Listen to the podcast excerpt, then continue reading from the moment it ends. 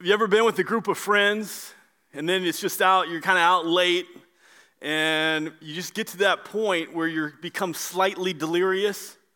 You know, and, and any word that's said, for whatever reason, it just becomes hysterical, and you're just laughing ridiculously for no real apparent reason. Um, you know, as we went to the conference this last week, and many of y'all were praying for us, and we appreciate that very much. It was a great time. But as we were driving down, we left immediately after service last Sunday and made it to Orlando around midnight. And we were kind of at that point, you know, where everything just, whatever was said, we were just laughing. I mean, we we're ready to get to our hotel room, and we're on Interstate 4 driving, and then there was this detour.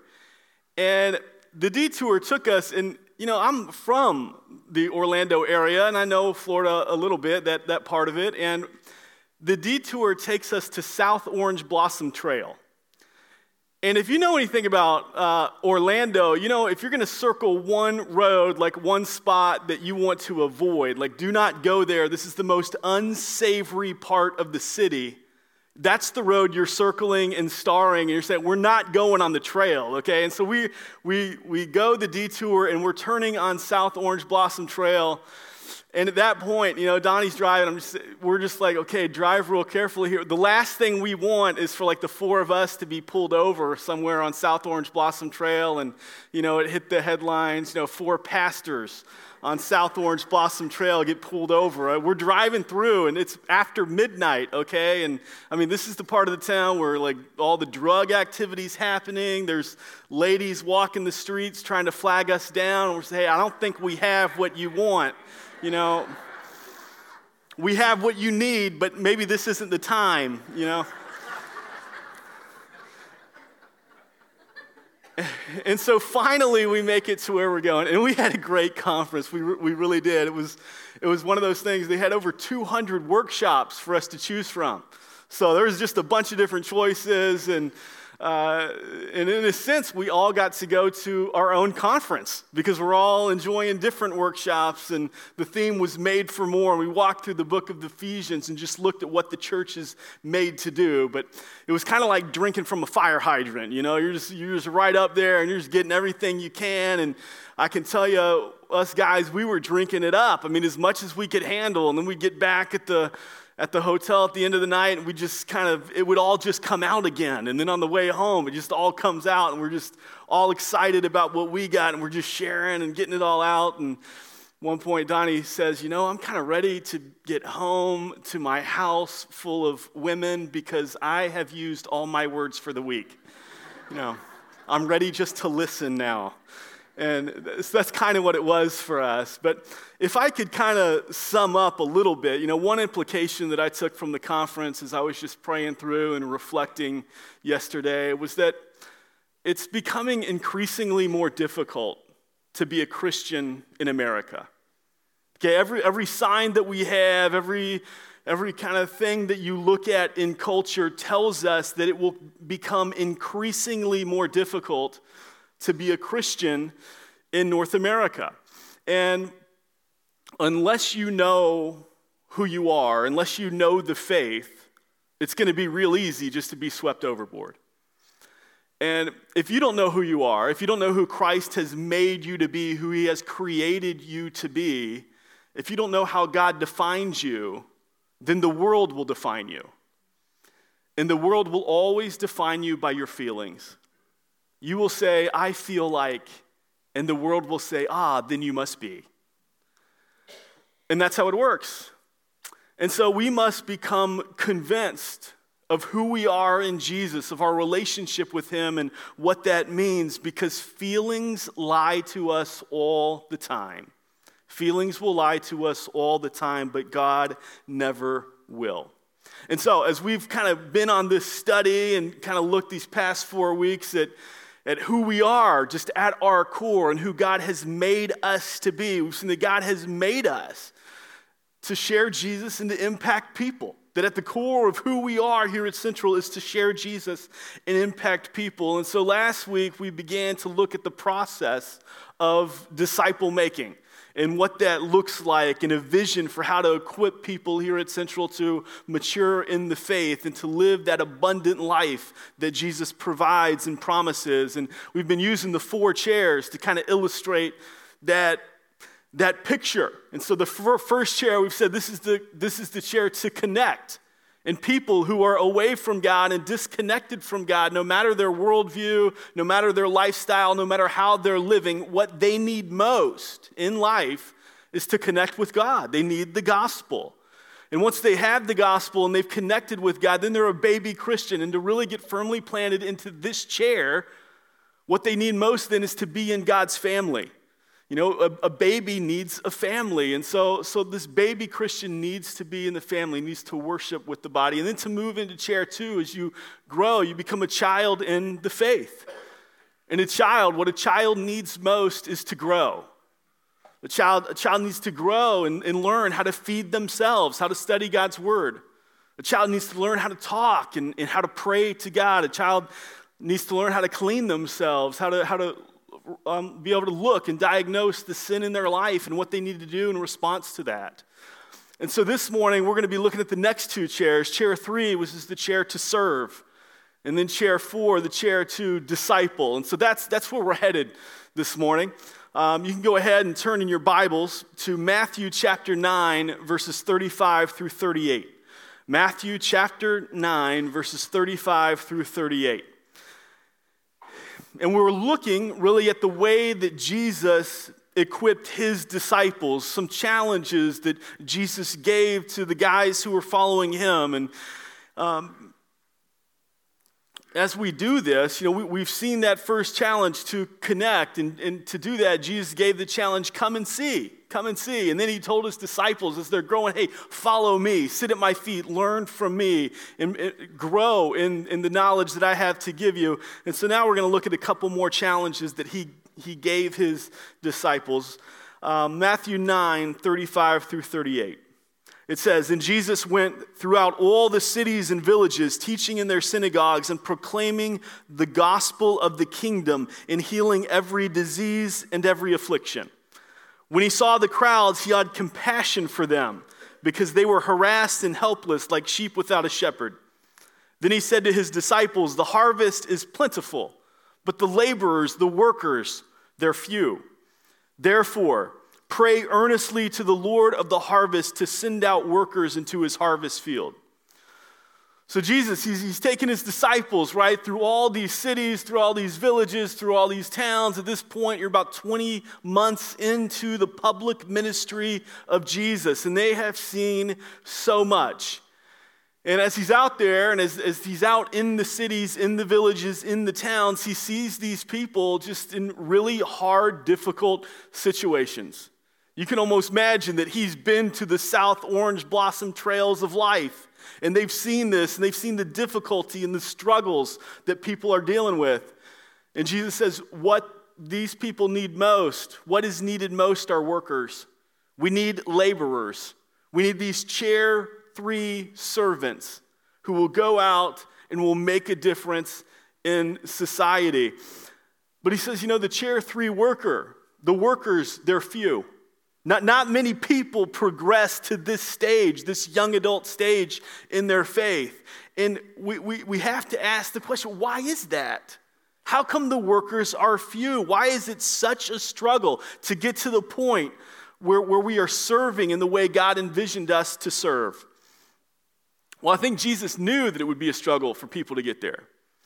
In fact, if you look at um, just any culture, any culture that's ever been discovered on the face of the earth, every single culture that's been discovered has some type of religious uh, system. There is some type of a belief in God or gods or a higher power. Okay, there may be subsets of culture that are atheists or whatever, but there has not been a culture discovered that does not believe in some kind of higher power. And within all of these cultures, there's also always a spiritual leader. Whether it's a shaman, a medicine man, uh, a priest, there's always somebody who they can look at and they can say, okay, you're the spiritual leader of this place.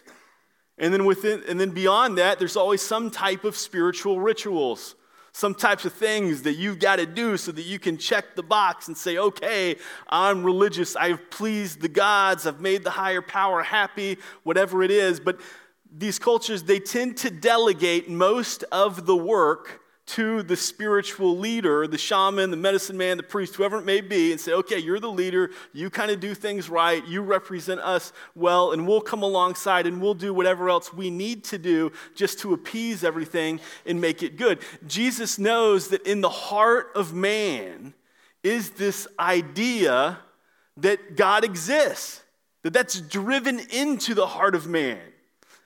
And also in the heart of man, we tend to want to take the easy way out. You know, we, we, we, we don't typically ask the question, okay, what is the maximum that I'm supposed to do? What we tend to ask is, where's the line? You know, what's the minimum so that I can be okay and so that I can get the pat on the back and the gods are happy? And so this is what's driven into the heart of man. But the Christian life is not a natural life of just rules and trying to please God just by checking boxes. The Christian life that God has called us to is this supernatural life where everything is coming from Him and nothing is coming from us. It's a life of resting and abiding in God so that His life can be expressed through us. And this is the life of the chair three uh, believer. And so at this point in Jesus' ministry, Jesus knows that, hey, in order to make these workers, these servers who are going to go out and really impact culture and change society, that he's got to focus with just a laser focus on them. And so from this point on in Jesus' ministry, we have recorded 16 times that he's preaching to the masses, that he's gathering the crowds and just kind of giving instructions. That occurs 16 more times. 47 more times, he's with his disciples. We have record of him just taking them aside and just talking to them and training them and instructing them so that they can be those chair three workers and servers to impact society because he knows there's this wide gulf between chair two and chair three that most people never advance to that. You see, the command, the first command that he gave his disciples, come follow me, that's not a very difficult command. That, that wasn't too hard. The, the next one, to follow me, to learn from me, again, that's not too difficult. This next one, to be a worker, to be a servant, that's a whole other level. And so that's this is where the challenge really becomes, and this is a hard level. One of the reasons why this is a hard level, a difficult step to make, is because this is a struggle. You know how it is when you're a child in the faith and you're just a child at home, and if you come from a good family, you know how it is you're, you're somewhat shielded from the struggles in life here. You're, you're somewhat oblivious to the difficulties and the pain of the world if you come from a good, a good home. That it's not your responsibility to put food on the table, to provide a place for your family to live, to be the provider and protector. That, that's not your responsibility. You're, you're kind of growing, you're learning, but that's not on you yet. But this is the stage where you enter the, the real world and you, and you engage it. You don't retract from it, but you pursue it. And you know what happens when you hit the real world? Then you realize, man, life is hard. Life is difficult. This isn't easy. In fact, Jesus, he promises struggles for those who will follow him. He doesn't promise this perfect, carefree Disneyland life. He says, in this world, you will have struggles. It's going to be hard. In Hebrews 12, the, the author says that life is a struggle, and he goes on to say you have to discipline yourself to endure, and that at times it will be painful in verse 11. And this is Philippians 3:10 as well, when Paul says, that I may know him in the power of his resurrection, and that I may share in his sufferings, becoming like him in death. See, to know him in a sense, this is chair one Okay, to know the power of his resurrection, to grow and just who God is, that's chair two. But to share in the sufferings of Jesus, to become like him in his death, this is chair three, and that's hard. That's a struggle, that's, that's difficult. And so we're, struggling against the opposition as we engage the sin that is in the culture. And you struggle as you desire to, to live this spirit filled life wherever you go. And this gets to the second reason why chair uh, three workers are so few. You look at John 15, and Jesus talks about abiding in him. And in the first part of that, as he has this meeting with his disciples, he says, Hey, my goal for you is that as you abide in me, you will move from no fruit to fruit to more fruit and to much fruit. That's what he says. You follow that through no fruit, fruit, more fruit, much fruit. And there's this progression that's talking about here that you must abide in Him. And in order to move from the fruit to the more fruit, Jesus says in John 15, what happens is pruning. That there's this pruning that takes place. And, and if you're a gardener or anything, if you know anything about pruning, you know that pruning isn't just removing the things that are bad, it's also taking away things that are good so that an even more bountiful harvest can be produced. Right, so that we can focus the growth and so that even more fruit can happen. And so sometimes the reason why this is so hard is we get comfortable. We say, I like this ministry, I like this place where I can serve. I like this job. I like what's going on here. I like the friends that I have here. I like what, whatever. And Jesus says, I know that, but I've made you for something more. I, I want to take you to some place deeper so that you can have even more impact. And there's this pruning that takes place where we sometimes have to turn away, but sometimes people are going to just shrug their arms and say, No, no this is good. I'm just going to stay right here. And so we don't go any further. And sadly, tragically, I believe that the church in America has largely looked at this and said, you know, calling people to that is just too hard. People aren't going to do that. And so we've tried to make an easier way to be a disciple. And instead, what we've really encouraged is believers just to, sh- just to stay in chair two. Let me show you what I mean. The step between chair two and chair three is the hardest step. It's the step most people don't make. The workers are few. I want you to imagine with me for a moment that right past chair two, in between chair two and chair three, that this wide gulf is culture. Okay, this is the cultural divide right here.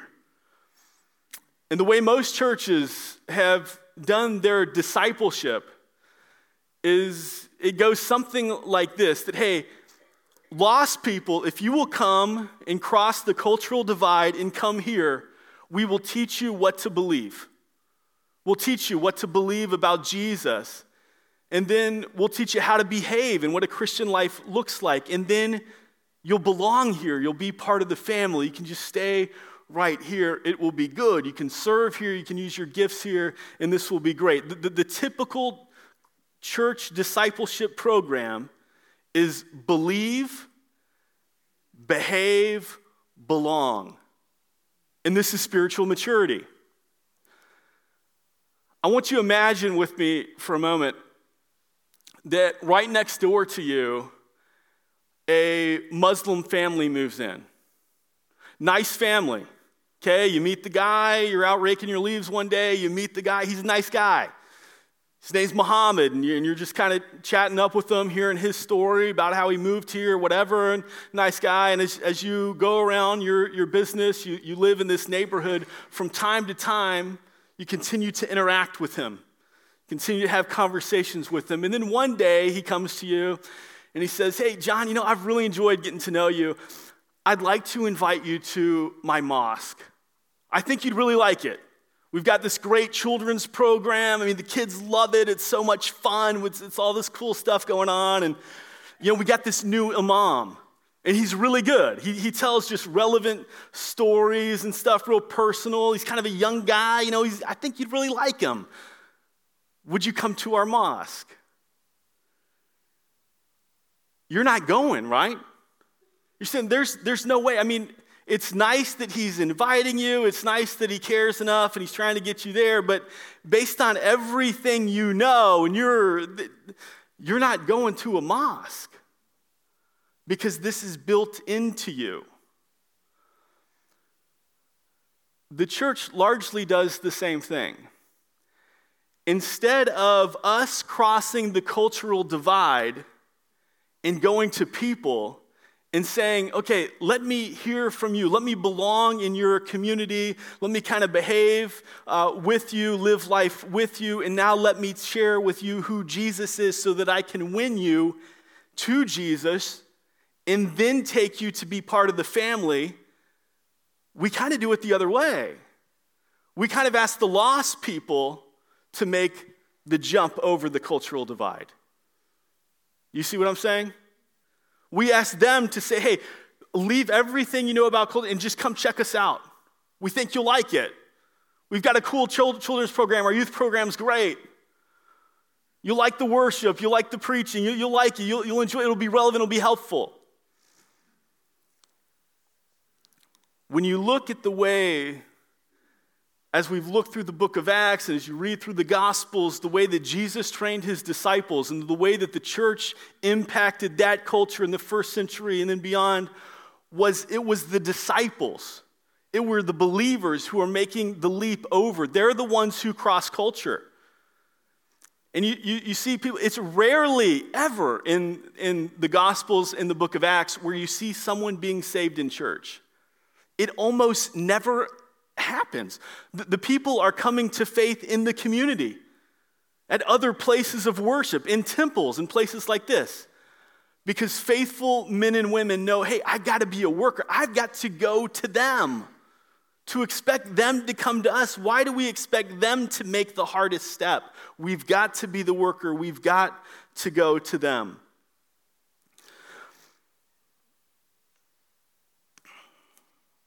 And so, as we talk about this discipleship process, God's challenge for us is to be that chair three worker, that chair three servant, to, to, to, serve in such a way that we add value to our culture, for us to be the ones who cross the cultural divide and to go to them, to win them to Jesus and then get them to church. And, and this is the way it's done. I mean, Jesus and the early church, they're not trying to win people to be servers in the church. Okay, when we talk about this chair three serve, I want you to understand serving in the church, that's a chair two, that's a chair two position. Okay, this is like asking your kids to do chores. Okay, you're learning, this is good. You're learning what it looks like to serve others, to love others, to live in a family. But it's kind of safe here, right? Because even if there's people get upset and things go a little, a little astray once in a while, we're still part of a family. We, we still love one another. We still assume the best of one another. Things here are still somewhat clean. As you move to be that chair three servant, now you're serving culture. And here, things get messy. Things are not always clean. People will look down upon you. They won't want anything more to do with you anymore. And will you continue to serve? See, this is the role of the chair three servant. It, that is the practice field, and we need the practice field. And we need to serve in the church. I'm, I don't want to minimize that one bit. But to take that next step is then to serve culture to serve community. We are called to be the ones who bring God's transformative influence into all aspects of culture. We're to be the ones who redeem all aspects of culture. But you can see why that's way more comfortable, can't you? And you can see why so often people fail to make this step. Because here we can find a church that we like, that we feel like we just fit in well, meets our preferences. I can study, I can learn about God, I can be comfortable. And we value comfort. But that's dangerous. Now I'm crossing this cultural divide, and now I'm in culture. A culture that doesn't look anything like me anymore. But see, God has sent us as ambassadors into that. It's not something that we shy away from and say, oh, look how bad they are. And, you know, our culture is the one who points fingers at everybody else, you know? It's their problem. If they would only lead differently, if they would believe like we do, it's the Democrats, it's the Republicans. And they're trying to, culture pits people against one another. God says, no, will you just love them? Will you go and impact? Stop pointing fingers. Because what these people need most is Jesus. It's not to believe your politics, it's not to look like you. They need Jesus. And then he will renew their thinking, he will, he will change their minds. That's how God works. And so that's the big step that we've been called to make, that we've been challenged to take. But God says, hey, those chair three workers are few because it's a struggle, because it's hard. But as you take that step, then all of a sudden, God's creativity begins to work in your life. And you start thinking, you know, how many neighbors do I really know? You know, I think I'm going to start holding some neighborhood barbecues, and I'm just going to start to get to know my neighbors so I can pour into them. You know, I'm, I'm going to start getting to know the people in my classes at school, and so that I can just kind of engage them and hear what they believe and, and, and, and form that bridge so that I can tell them what I believe. Same thing at work. Same thing where you play. All of a sudden, your life is on mission because you want to be this transformative influence in culture. God has called us to something more. But one of the things I um, learned this week that sadly few churches are producing any chair three disciples. Less than 20% of churches in America are growing. And of the churches that are growing, only 1% are growing because they're bringing lost people to faith in Jesus. The majority of people who are, who are being saved in most churches are children of people already attended, already attending. This is what's happening in our culture. We now live in a day and age when foreign countries are sending missionaries to America because American churches aren't doing the job of reaching their culture. That we've made it easy just to be home right here. And we've said that if you serve right here in your local church and you love people here, this is a mature disciple.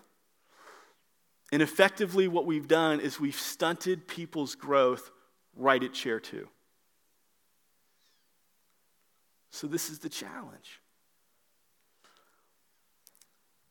But God hasn't just left us at chair three. He actually wants us to take another step to, chair four, and that's the next challenge. That's the challenge that he gives to all believers. Understand this. This is not like other world religions. They want to create just a spiritual leader who they can say, okay, you're the one who does the hard stuff. We just get to check some boxes. But God says the mission that I have for my church is so big that I need every single one of you on it. This is not a job four a select few or some paid professionals. This is a job for all of us. That I want all of you to be these chair for believers, and this comes from the Great Commission. When God said, when Jesus says in Matthew 28, verses 18 through 20, to, to go and make disciples of all nations. This is that disciple making person to disciple people. Because eventually, as you're here and you're impacting culture and you're winning people and you're sharing Jesus and you're impacting lives, you get that realization that, you know what? I could impact a whole lot more people if other people were doing this with me. That if I wasn't doing this alone, and so we begin to bring other people along, and as you bring other people along and you teach them how to do what you're doing, you're entering this chair four discipleship role. In John 15, uh, uh, we talked about it earlier, as Jesus says, Hey, I want you to abide in me. And as you abide in me, you'll move from no fruit to fruit to more fruit to much fruit. And he says, As you abide in me, then I will abide in you and you will produce much fruit. And then he makes the statement that, Hey, I will no longer call you worker, I'll call you friend. See, this chair, you enter into this deep personal friendship with God where you know studying your bible is not something that you feel like obligated to do like okay it's, it's not like eating your vegetables you know or okay i know this would be good for me so i'll, I'll try to read my bible a little bit. Know once you enter this stage like I, I can't imagine not waking up and having some time with god. It, once you enter this stage it's not like hey you know let me try to carve out some time to pray. When you enter here, your, your life is just this constant prayer where you're, where you're asking God, hey, will you, will you, uh, will your spirit indwell me so that I can live the life you've called me to live? That I can't do this on my own. And we can't. I mean, you, you try to live chair three on your own, you're going to fail. You're going to get tired. You're going to grow weary. That's why Jesus said, hey, don't grow weary of doing good. Keep at it, endure, press on. And, and once you get to this stage, you've got, you got to deny yourself. You've got to say, hey, this is no longer about me anymore. I'm, going to deny myself. I'm going to take up my cross. I'm just going to follow Jesus. It's not about my preferences or anything like that.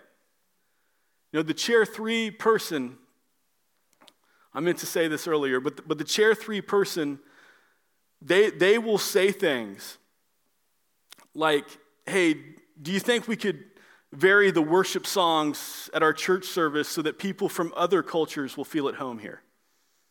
The, the chair three person will say, hey, I've started a barbecue at my house to reach my neighbors.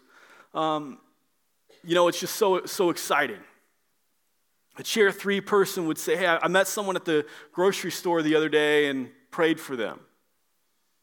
Th- these are things that the chair three person will say. And once you get to the chair four person, now, now it sounds just a little bit different. They're saying, Hey, I, I had a barbecue at my house and got the neighbors over, and I also invited three other guys from church just to be able to show them what I'm doing so that they can do the same things in their neighborhoods. They'll say, hey, I, I, started this, this club at school just where people can come and ask questions and, and talk about faith so that I can just kind of begin to share with them and impact them. And I've invited three of my other friends from the youth group so that they could do the same thing. It's, it's, it's the chair four person who says, you know, I'm, I'm at work and I've just begun to intentionally go after a couple guys at, uh, at my workplace. And I'm bringing them along to hang out with them, and I'm bringing some others along so that they can see just what I'm doing, so that they can do the same things where they work. See, the chair four person, the reason why they go from uh, more fruit to much fruit is because now their fruit is growing on other people's trees. The life of Christ is now being reproduced in them in such a way that they're seeing the life of Christ now reproduced in others who they are intentionally bringing along. So, hey, you can do the same thing I'm doing. You can be this type of disciple maker. And He's called us all to live chair four lives. He's called us all to go and to make disciples, to bring people along. And the challenge for all of us is that it's really easy just to stay right here. It's really easy just to stay in chair two. But you know, we all have a next step to take. None of us have arrived. And even once you get to chair four, the, the command that Jesus gives in John 15 is to abide, to remain, to stay, because you need the Spirit's, the Spirit's indwelling all the time. This is a spirit empowered life. You can't do it on your own. So that's the challenge. That's, that's the progression. And as we've looked at it and prayed about it, just as a leadership team, and okay, how are we going to make chair four disciples here at Central? What, are we going to do? Well, we look first of all at chair three, and we say, hey, right now we're not doing a good enough job right here. We got to do better right here, just equipping people and helping people understand how God has made them and, des- and designed them to function in culture and in society. And so, one of the things that we've begun, we've begun looking at is how are we going to build relationships within the community so that we can send people out in small groups just to serve community and to impact people. And so that's one of the things we're looking at. And we, we kind of got the ball rolling on that. And hopefully by the fall that we're going to be able to send people out to do that. And then for this chair four, and another thing that, that, I, that I've begun studying now is just a series on uh, a sermon series that we'll either hit in the summer or next year sometime, just about who is a biblical neighbor and how are we to treat biblical neighbors and things like that. And so that's a series that we'll be beginning at some point, maybe next year, maybe in the summer, I don't know, but, um, but that's coming. And then for chair four, as we've structured like leading and serving within the church, we've envisioned this discipleship pipeline. So that it's not that we just come up and we serve and we do a task and this is good, but that we, that we want to promote people and encourage them to, hey, pour into those who you're serving with. And so, we, hey, we want everyone to be able to serve. We want everyone to be on the practice field, right? You're, you're going to be more effective in society if you begin serving people here. That's just how it works.